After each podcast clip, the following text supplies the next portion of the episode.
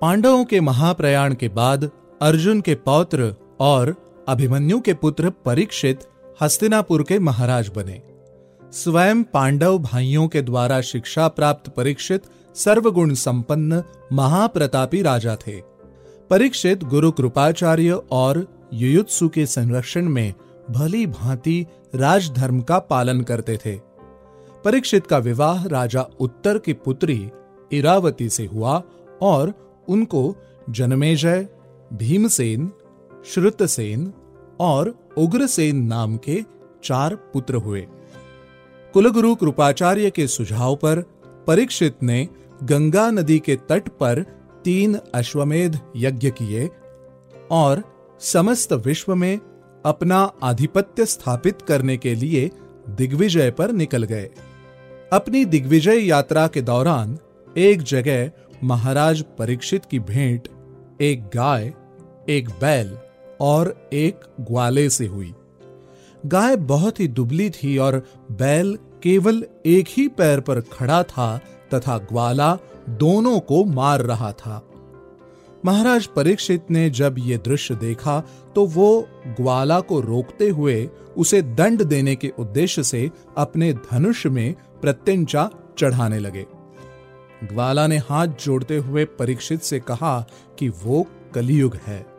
बैल स्वयं धर्म है, जिनके तीन पैर सत्य, तप और दया टूट चुके हैं और वो केवल एक पैर दान के सहारे खड़े हैं। गाय स्वयं पृथ्वी है, जो पाप का बोझ बढ़ने के कारण दुर्बल हो गई है और अब कलयुग में इस पर अधर्मी राज्य करेंगे, इसलिए दुखी है। परीक्षित ने धनुष की प्रत्यंचा खींचते हुए कहा, मेरे जीवन काल में मैं तुझे मेरे राज्य में प्रवेश नहीं करने दे सकता। मैं तेरा यही नाश कर देता हूँ। कलयुग ने कहा, ओ कुरुकुल श्रेष्ठ ये स्वयं ब्रह्मदेव का बनाया कालचक्र है। सत्य, त्रेता और द्वापर युग के बाद अब मेरा समय है। इस काल चक्र में व्यवधान डालना आपके लिए उचित नहीं है। परीक्षित ने अपना धनुष नीचे किया और सोच में पड़ गए। कुछ देर सोचने के बाद वो बोले, ठीक है मैं ब्रह्मदेव के कालचक्र को भंग नहीं कर सकता, परंतु एक राजा का कर्तव्य है कि वो अपनी प्रजा की हर प्रकार से रक्षा करे। परीक्षित कलियुग को मार नहीं सकते थे, और ना ही उसे अपने राज्य में खुला छोड़ सकते थे। सोच विचार कर महाराज परीक्षित ने कलियुग के निवास के लिए द्युतगृह मदिरालय, वेश्यालय और कसाई घर निर्धारित किए और कलियुग को निर्देश दिया कि वो इन चार स्थानों के अलावा और कहीं नहीं रह सकता।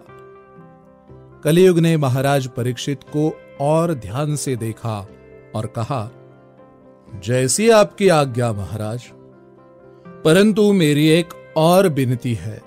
आपने मेरे लिए चार स्थान निर्धारित किए हैं जो कि असत्य, मद काम और क्रोध जैसे अवगुणों के प्रतीक है। कृपा करके मुझे लोभ के प्रतीक स्वर्ण में भी रहने का स्थान दे। परीक्षित ने कलयुग की बात मान ली।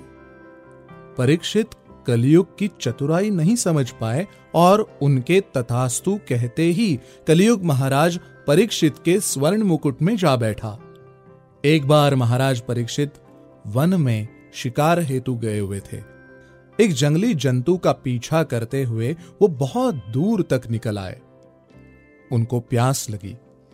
पासी में शमिक नामक एक ऋषि अपने आश्रम में मौन व्रत धारण किए, ध्यान में लीन थे।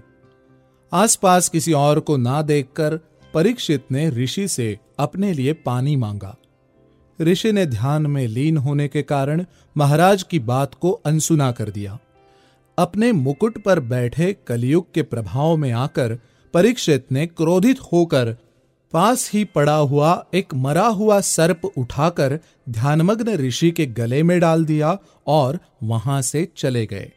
कुछ समय बाद ऋषि शमिक का तेजस्वी पुत्र श्रृंगी वहाँ आया और उसने मरे हुए सर्प को अपने ध्यानमग्न पिता के गले में लटके देखा। ये दृश्य देखकर श्रृंगी ऋषि के क्रोध की सीमा नहीं रही, और उन्होंने श्राप दे दिया कि जिसने भी उनके पिता के गले में मृत सर्प को लटकाया है, आज से सात दिन बाद उसकी मृत्यु तक्षक नाग के डसने से होगी। जब शमिक ऋषि अपने ध्यान से उठे तो उनको अपने पुत्र के क्रोध पर बड़ा ही कष्ट हुआ। उन्होंने अपने एक शिष्य को हस्तिनापुर भेजकर महाराज परीक्षित को उनकी आने वाली मृत्यु की सूचना दी। ऋषि का श्राप सत्य होकर ही रहेगा जानकर महाराज परीक्षित ने अपने पुत्र जनमेजय का राज्याभिषेक कर स्वयं ईश्वर के स्मरण में अपना मन लगाकर अपनी मृत्यु की प्रतीक्षा करने लगे। सात दिन बाद तक्षक नाग महाराज परीक्षित को डसने के लिए हस्तिनापुर राजमहल की ओर जा रहा था कि रास्ते में उसकी भेंट कश्यप नामक एक ब्राह्मण से हुई। तक्षक ने कश्यप ब्राह्मण से पूछा कि वो उनके साथ साथ क्यों जा रहा है? कश्यप ने कहा, आज नागराज तक्षक महाराज परीक्षित को डसने जा रहा है। मैं भी वहीं जा रहा हूँ। जिससे कि मैं तक्षक के डसने के बाद महाराज को पुनर्जीवित कर दूँ और इसके बदले में उनसे धन और वैभव प्राप्त कर सकूँ। तक्षक ने कश्यप से कहा, मैं ही तक्षक हूँ और मेरे डसे हुए को तुम पुनर्जीवित नहीं कर सकते। ऐसा कहकर तक्षक ने पास ही खड़े एक बरगद के पेड़ को दस लिया और उसके विष के प्रभाव से वो पेड़ तुरंत ही भस्म हो गया। कश्यप ने तुरंत ही मंत्रोच्चारण कर उस पेड़ की राख से पेड़ को पुनः जीवित कर दिया। तक्षक ने कश्यप से कहा, तुम जिस धन वैभव के लिए महाराज परीक्षित को बचाने जा रहे हो, मैं उससे कहीं अधिक तुम्हें दूँगा। तुम यही से वापस लौट जाओ। कश्यप ने तक्षक की बात मान ली और वो वापस चला गया। हस्तिनापुर पहुँचने पर तक्षक को पता चला कि महाराज परीक्षित एक अभिमंत्रित महल में सैनिकों द्वारा संरक्षित हैं और उसका वहाँ तक पहुँचना अत्यंत कठिन है। तक्षक ने कुछ सर्पों को ऋषियों का वेश धारण कर महाराज परीक्षित को फलों की टोकरी उपहार स्वरूप समर्पित करने को कहा। ऋषियों के द्वारा लाए हुए उपहार को महाराज परीक्षित ने आदरपूर्वक स्वीकार किया और अपने सेवकों के साथ बैठकर फल खाने लगे। जिस फल को महाराज परीक्षित ने अपने हाथ में लिया, उसके अंदर तक्षक एक छोटे कीड़े के रूप में छिपा हुआ था। सातवां दिन समाप्त होने को था और अब तक्षक का कोई भय न देखकर परीक्षित ने हँसते हुए उस कीड़े को अपनी गर्दन में रखते हुए कहा अब यही मुझे तक्षक बनकर मेरे किए का दंड दे। महाराज परीक्षित के ऐसा कहते ही वह कीड़ा पुनः तक्षक नाग के रूप में वापस आ गया और उसने महाराज को उनकी गर्दन में डस लिया। तक्षक के डसते ही महाराज परीक्षित प्राणहीन होकर गिर गए और उनके सेवकों में हाहाकार मच गया। महाराज जनमेजय ने अपने पिता का विधि पूर्वक अंतिम संस्कार किया और परीक्षित स्वर्ग को प्राप्त हुए। जब महाराज जनमेजय को तक्षक और कश्यप के संवाद के विषय में पता चला तो उनको तक्षक पर अत्यंत क्रोध आया।